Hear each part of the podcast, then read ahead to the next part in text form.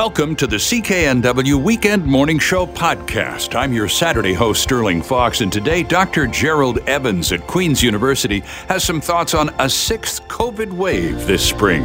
Lawyer and researcher Kevin Comeau says Canada needs to get busy and expose dirty Russian money in our midst.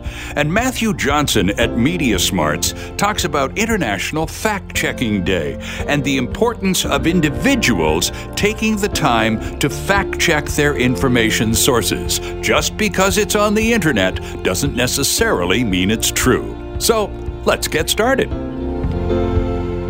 It is uh, time to take a look at what is uh, being uh, addressed by experts as a potential sixth COVID 19 wave across Canada. The most contagious BA2 subvariant of Omicron, which is now the dominant version of the virus in several provinces, coupled with loosened public health measures, is driving the increase in daily case counts and hospitalization across Canada. Here to talk about it from Queen's University in Kingston, Ontario, is infectious disease specialist Dr. Gerald Evans. Dr. Evans, good morning, sir. Welcome to the program. Uh, good morning, Sterling. Thanks for having me. It's good to have you with us, Dr. Evans. We have you quoted on Global News on a story that uh, went across the, the, country. It looks like we're heading towards another spring wave, says Dr. Errol, Gerald Evans. So tell us why, sir. Is it just to be expected? It's spring. It's that time of year when all sorts of activity just naturally occurs. So naturally, there will be more activity in, in every area of human activity. Or is there more to it than just spring? Well, actually, uh, typically with coronaviruses, one would expect actually a, a continued decline from the winter months. Uh, coronaviruses in general tend to be seasonal between December and March. So, uh, actually, going into spring, we should be seeing dropping numbers. And the reason that we're not is really twofold. Okay. One, the BA, the BA2 uh, Omicron sublineage that you mentioned, which is about 1.4 times more transmissible than the BA1 sublineage. And the second one is that really there has been a, a fairly broad uh, relaxation of public health protections that are out there. So uh, it, it, it really, when people get out in the warm weather, they're typically outside, so you actually would expect less transmission, not more. But but those two factors are really leading into things, and and and we are clearly into a sixth wave. Certainly, where I am here in Ontario, there's no question our numbers are short, starting to show a steep rise again. Um, so a sixth wave is going to be upon us. And the science table here in Ontario that I sit on, we actually modeled and um, showed that there would be a another wave uh, that would occupy most of the month of April into early May. Dr. Evans, this, uh, this this increase in activity that you're quoting in Ontario, we're talking now case counts and hospitalization, sir? Yes, both exactly, uh, and and I think it's really important to understand. You know, the the narrative here is that we have to live with COVID, which has been really pushed by virtually every jurisdiction across Canada. Right. But we have to understand that as case numbers go up, there is a fixed percentage of people that are going to do uh, a little bit more poorly and have more severe disease that's going to require hospitalizations, and we're going to see uh, a rise in deaths. And and uh, you know, I think we need to look quick, very quickly across the Atlantic at the experience now in Western Europe, UK, and Ireland, where hospitalizations have gone have skyrocketed again, and hospitals once again are being overwhelmed. And that's what happens when you just have huge numbers of cases. You cannot um, prevent hospitalization completely. Yes, we're going to see less than we would have seen in earlier phases of the pandemic, and that's because we've got great vaccine rollout and, and good vaccine uptake, and we sure. know vaccines work. But we're going to see hospitalizations, and of course, unfortunately, we're going to see deaths as well. So um, the the real challenge, you know, I'd say Sterling is we kind of went into this with the idea that um, my colleagues and I, as physicians, we had uh, um, medications that we could give people to prevent them from getting more severe illness and being hospitalized. But just this week, we lost one of them. Uh, sotrovimab, which is a monoclonal antibody, we now know has very poor activity against BA2. Oh, okay. So now we're left with Paxlovid. Um, and so we've gone from having what is essentially maybe two or three um, things that we could use, and now we're really kind of down to one. Dr. Evans, I'd like to pick up on something you, you mentioned in passing, uh, and it's it, uh, I'm, I'm putting a political twist on it because it's what I do.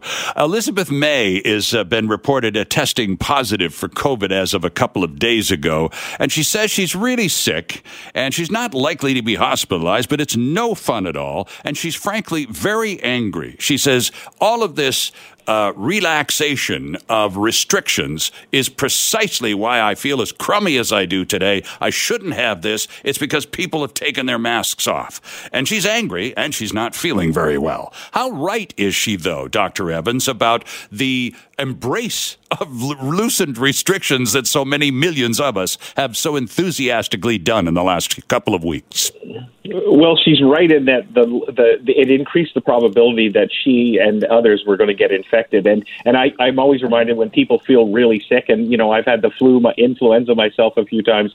Yeah, you're not usually in your best mood, and usually you're gonna, you're going to go out and and uh, sort of say, oh, oh, oh, how did I get this? That's right. But having said yeah, having said that though, yeah, absolutely, we have relaxed these public health protections that are out there, um, and and I would say it's not that we've um, you know, I, it's just that the we we've got a narrative that's built out there now, and everyone after two years of a pandemic is just wants to embrace the narrative. The narrative is it's over, we're fine, nobody's going to get really sick because we're all vaccinated. Right. Uh, let's get on with doing everything. But people are still going to get sick. I'm, I, you know, I do perceive this as a physician. I take care of people uh, at the hospital I work at here in Kingston, Kingston Health Sciences Center, and you know, we see hospitalized, very ill, intubated, ventilated patients, and many of whom uh, actually, unfortunately, will go on to um, to die. And and and I think people just have to keep that perspective on things. And yes, you're going to hear lots of cases where somebody had a, a very mild course and they go, ah, it's nothing. It was just a sure. cold. But the fact of the matter is,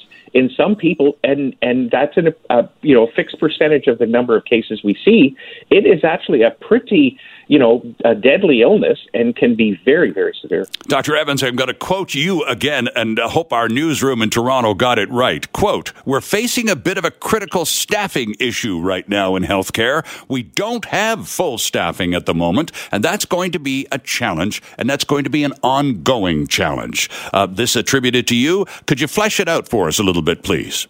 Oh yeah, absolutely. Here's the metric that that no government is looking at, and it's bad enough that they're they're not looking at case counts as much as they did because they've cut testing off. The problem that we have is that with large numbers now uh, of community transmission, and I would say unfortunately we're we're worse than you are on BC, but you guys look like you're trending up.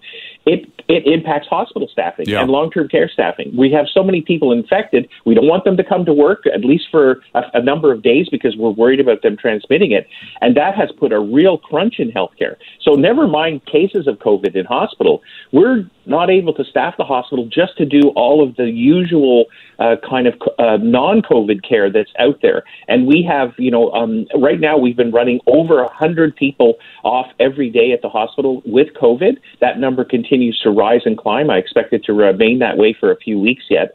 Um, and that's what's really challenging. But it's not a metric that the that the government's looking at. Nobody sort of tracks. Well, how many people are off today, and how bad is your critical care unit in terms of staffing? Yeah, and that's going to be a real problem. I wonder, Dr. Evans. We've only got a minute left, sir, and it's it's unfortunate, but I, I'd I'd be interested in your opinion because, uh, in addition to those realities you've just cited with respect to, to, to staff absences, we're also noting that a lot of people. I've had two doctors, a specialist and my own family doc, retire in the last two years. They just got just burned to a crisp and walked away. Well, how much? How much of uh, what, what is burnout contributing to the overall picture? Oh, it's huge, yeah, because uh, you're absolutely right. Those of uh, us, and I'm, I'm an older physician, that are closer to the ends of our uh, career days, uh, some of this, some of this has just burnt us out and said, okay, I was planning to retire in another two years, but I think I'm going to retire, you know, now. Yep. And and absolutely, absolutely. So that's that is it's also not a helpful factor as we face this. Uh, uh, Thirty seconds. Endemic. Are, are we going to reach endemic status, which essentially means to the mind of the layman, it's a, it's still in our midst but it's being managed. Uh, we're probably heading that way without question. The evolutionary virologists I, I speak to are certainly saying that. The question is, when is that going to happen? And a reminder to people that the Spanish flu back in 1918, 1919 was still causing pandemic waves but in 1928. So it, it can take a long time. The only thing I can say optimistically for everyone is that vaccination is likely to accelerate our ability to have this virus become an endemic one. Indeed. Dr. Gerald Evans, a pleasure to speak to you this morning, sir. We do appreciate your taking some time to spend with us. Thanks for having me.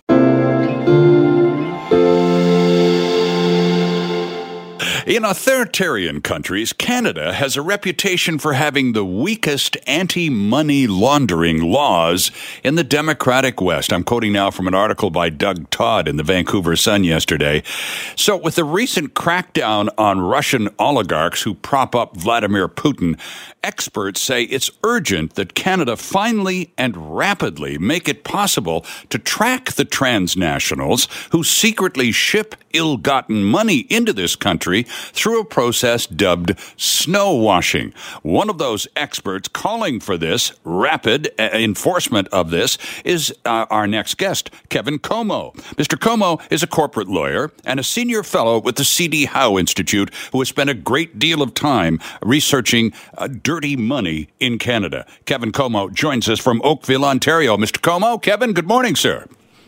Hey, good morning, Sterling. How it's, are you? It, I'm well, thank you. It's good to have you with us. This is something, Kevin, we've done here in British Columbia with the money laundering inquiry, uh, and a lot of eye popping details came out about hockey bags full of cash being brought into casinos and just a astonishing amounts of money being literally laundered uh, before our eyes, or at least before our cameras, while officials who are supposedly surveilling all of this chose to look the other way. Uh, it's a problem in Canada. How big a problem, Kevin? Well, it's it is impossible to measure because um, all of this is secretive, of course.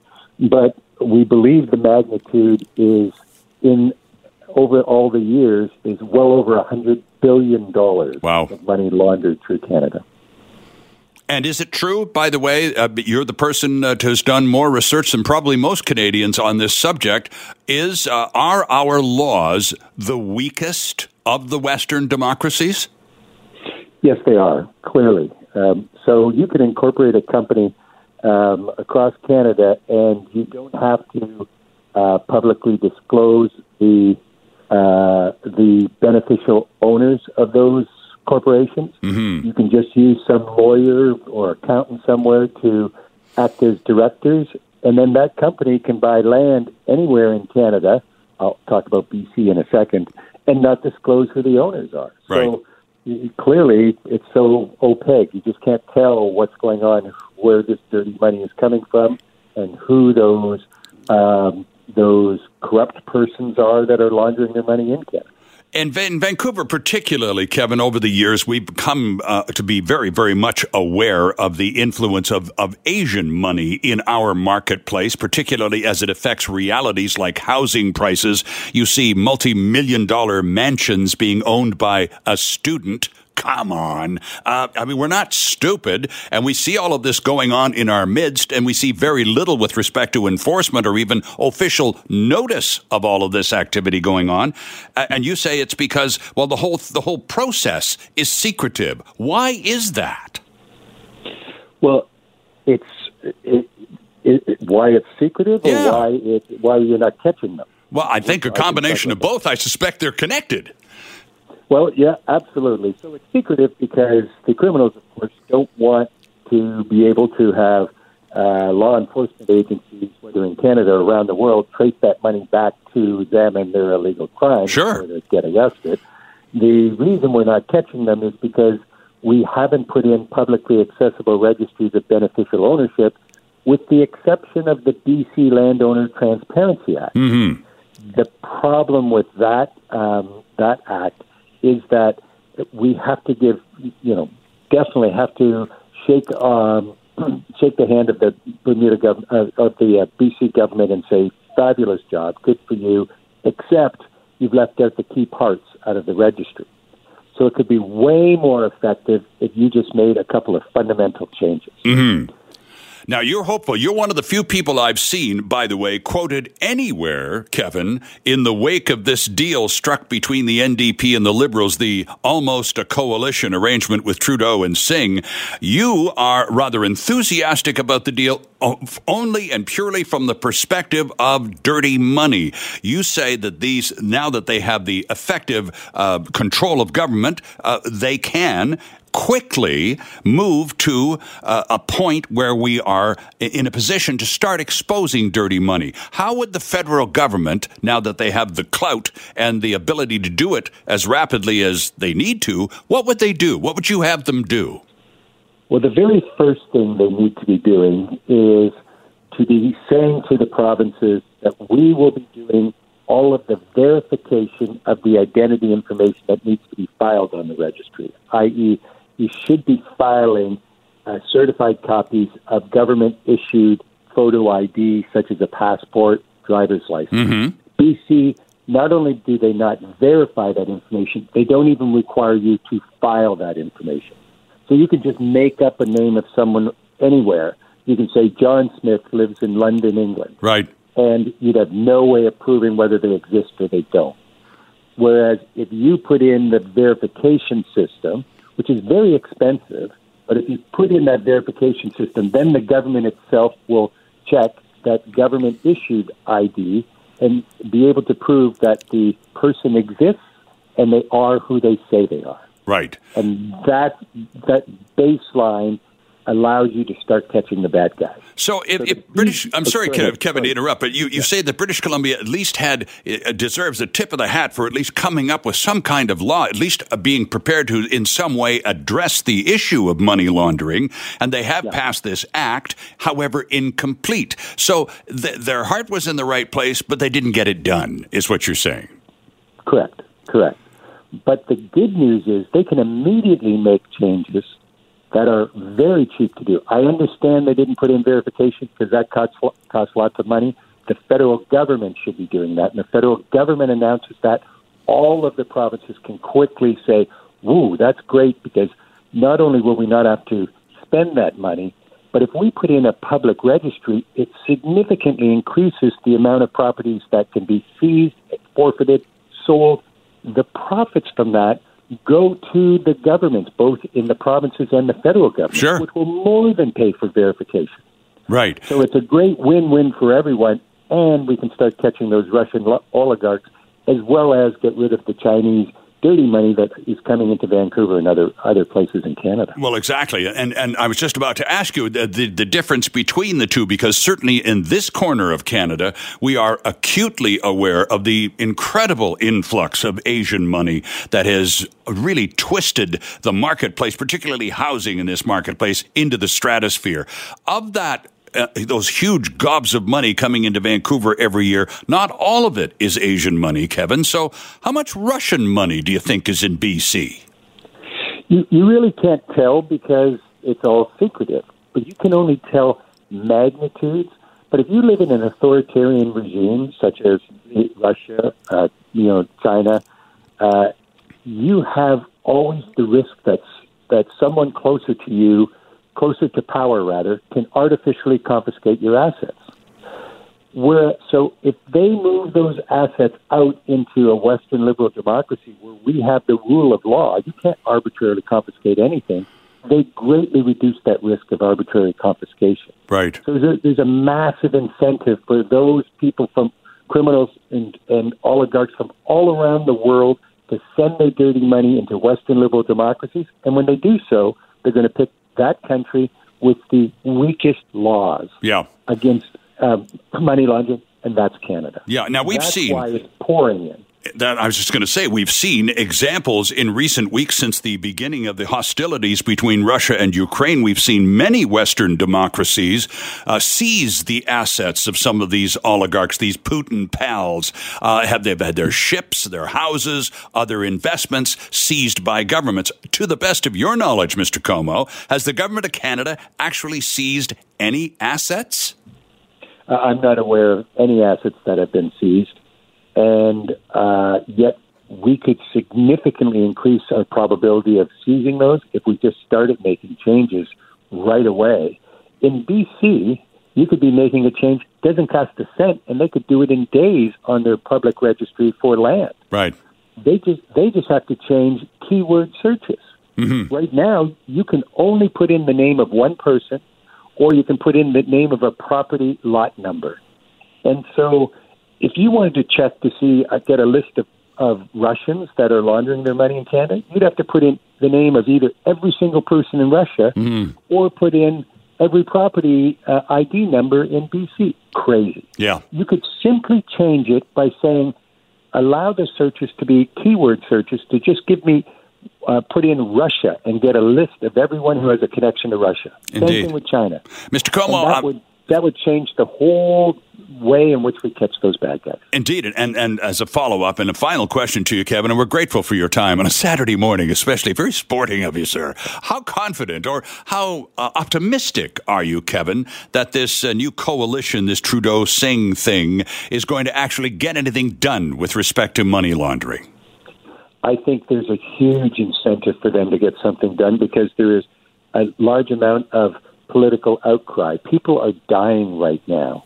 And we in Canada can do much to, to stop that, to put pressure on Putin to stop that war. Because all that dirty money that was laundered in Canada, that's a bad thing, but that's also a significant weapon. We can use that in order to start seizing those assets of those Russian oligarchs if we can put in a properly constructed, publicly accessible registry of beneficial ownership. And the quicker we do that, the quicker we can help put pressure on Putin to end this war. Indeed. Kevin Comeau, thank you so much for doing this with us this morning. This is terribly important information, and it's, uh, it's good of you to share it with us.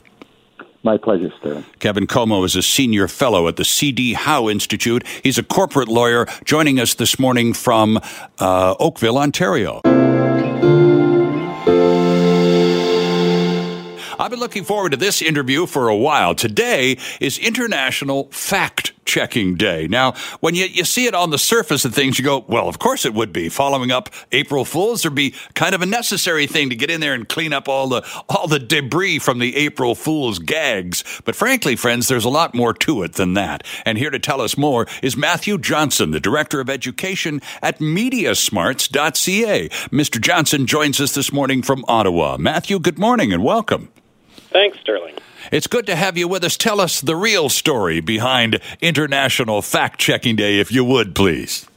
Sure. Well, you know, the, people started talking about it back actually in 2014, um, where, at a time when it was already becoming really clear that we needed to raise more awareness of, of fact checking and of, of the need to verify information, especially online information. Mm-hmm. Um, and a couple of years later, it, it became an annual event, and it's now in its fifth year.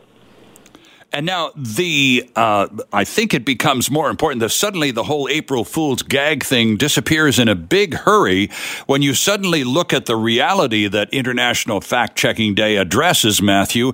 And here we are in the middle of hostilities between Russia and Ukraine, and a very big part of that uh, activity over there is disinformation, particularly Russian disinformation. The Ukrainians are countering with some of their own, but the Russians are masters of disinformation, and that is, uh, they think at least, assisting their cause. How much attention is International Fact Checking Day paying to Russia this year?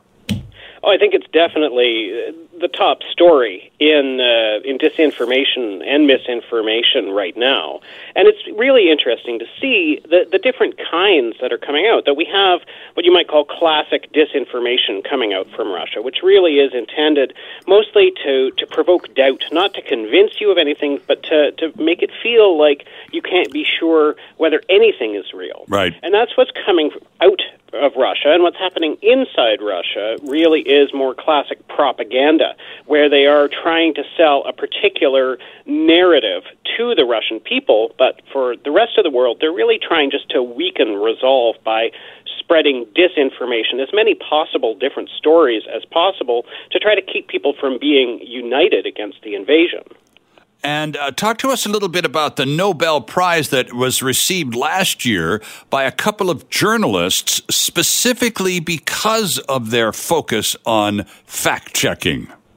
Well, that I think is is really uh, an indication of how we have been able to get fact checking and, and more broadly verifying information and, and even more broadly digital media literacy on the agenda. The fact that the, the Nobel uh, Committee is recognizing people for doing fact checking work, for, for doing the essential work of journalism, because these are journalists um, who were recognized. Mm-hmm. And I think it's helping both people in the media industry and the rest of us who are now, because of social media, part of the media industry. We are now our broadcasters to our own friends and followers. Sure. It's helping everyone recognize the importance of knowing how, not just to doubt, but also to actively verify what we see online and in other media as well. The Canadian government seems quite determined uh, to interfere or intervene, shall we say, in the internet. They uh, are de- determined, by the looks of their preliminary paperwork, at least, Matthew, to create a, a policing role for the CRTC on the internet uh, with respect to uh, credibility, fact checking, all of that sort of thing. Is that sort of government intrusion productive or not? Well, you know, Media Smarts is an educational organization. We're not an activist organization, so we don't really take a position on on legislation and regulation. Okay.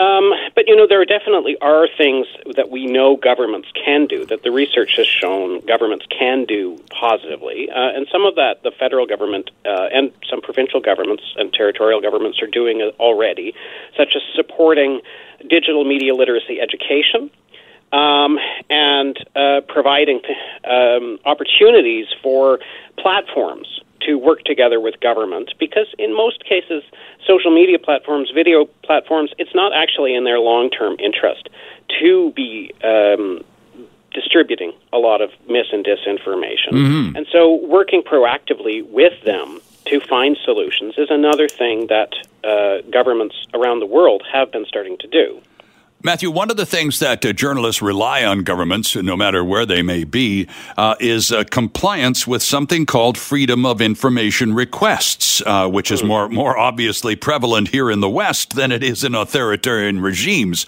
However, here in British Columbia, there are initiatives underway by the local provincial government to, well, shall we say, make it a, a touch more difficult and perhaps even more expensive for journalists to submit those requests and receive answers in a timely fashion. How important is that process, the freedom of information process? Well, again, I can't really comment on, on a specific um, regulation or legislation like that uh, as an educational organization. No, but, but I'm just talking about you know, the process in general. What we do is we try to make all Canadians aware of the rights that they have um, with regard to media and information. And right. certainly, freedom of information is one of those essential rights.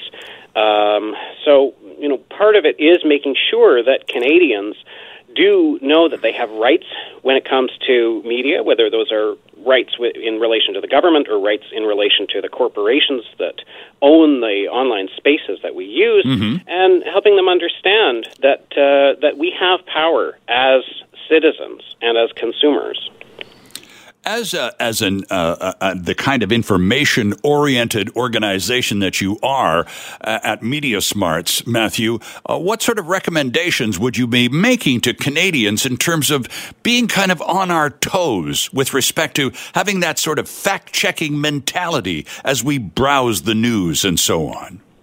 We actually have a program. It's called Break the Fake, and you can access it at breakthefake.ca.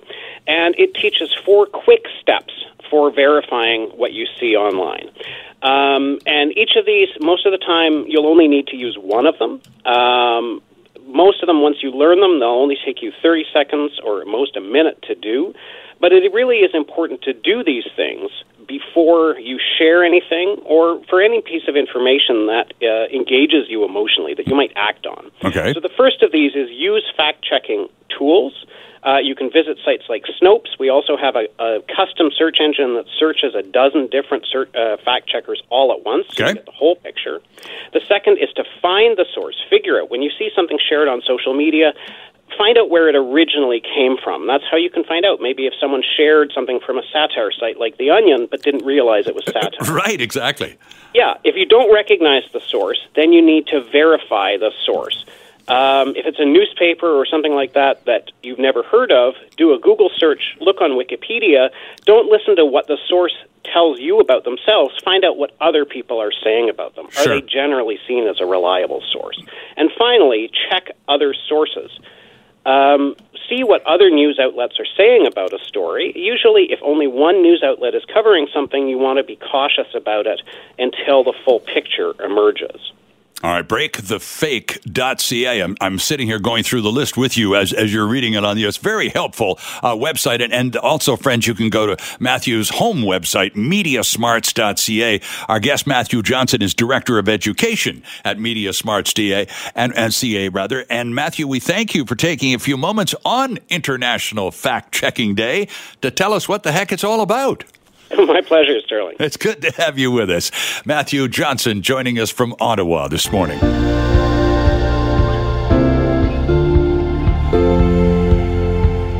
Thanks for listening. Don't forget to subscribe wherever you get your podcasts or listen to us live, 6 to 9 weekend mornings. I'm Sterling Fox. Have a great week. Hi, it's Shauna, and I might be a bad parent because my kids think french fries are vegetables. Hey, it's Ryan, and I might be a bad parent because I went out for wings when my wife was in the hospital after giving birth. Johnny here. I might be a bad parent because in my house, the tooth fairy gives pocket change. But we're not alone. Len emailed us and said his six year old daughter's Tarzan moment going from love seat to La-Z-Boy by curtains made him more proud than any dance recital. and Andy left his two year old at the rink. All right, guys, I'm sure we're not alone. Like Andy's kid. For stories and confessions like this, make sure you check out our podcast. It's called Bad Parents, and it's available wherever you get your podcasts. I left a glove at the rink.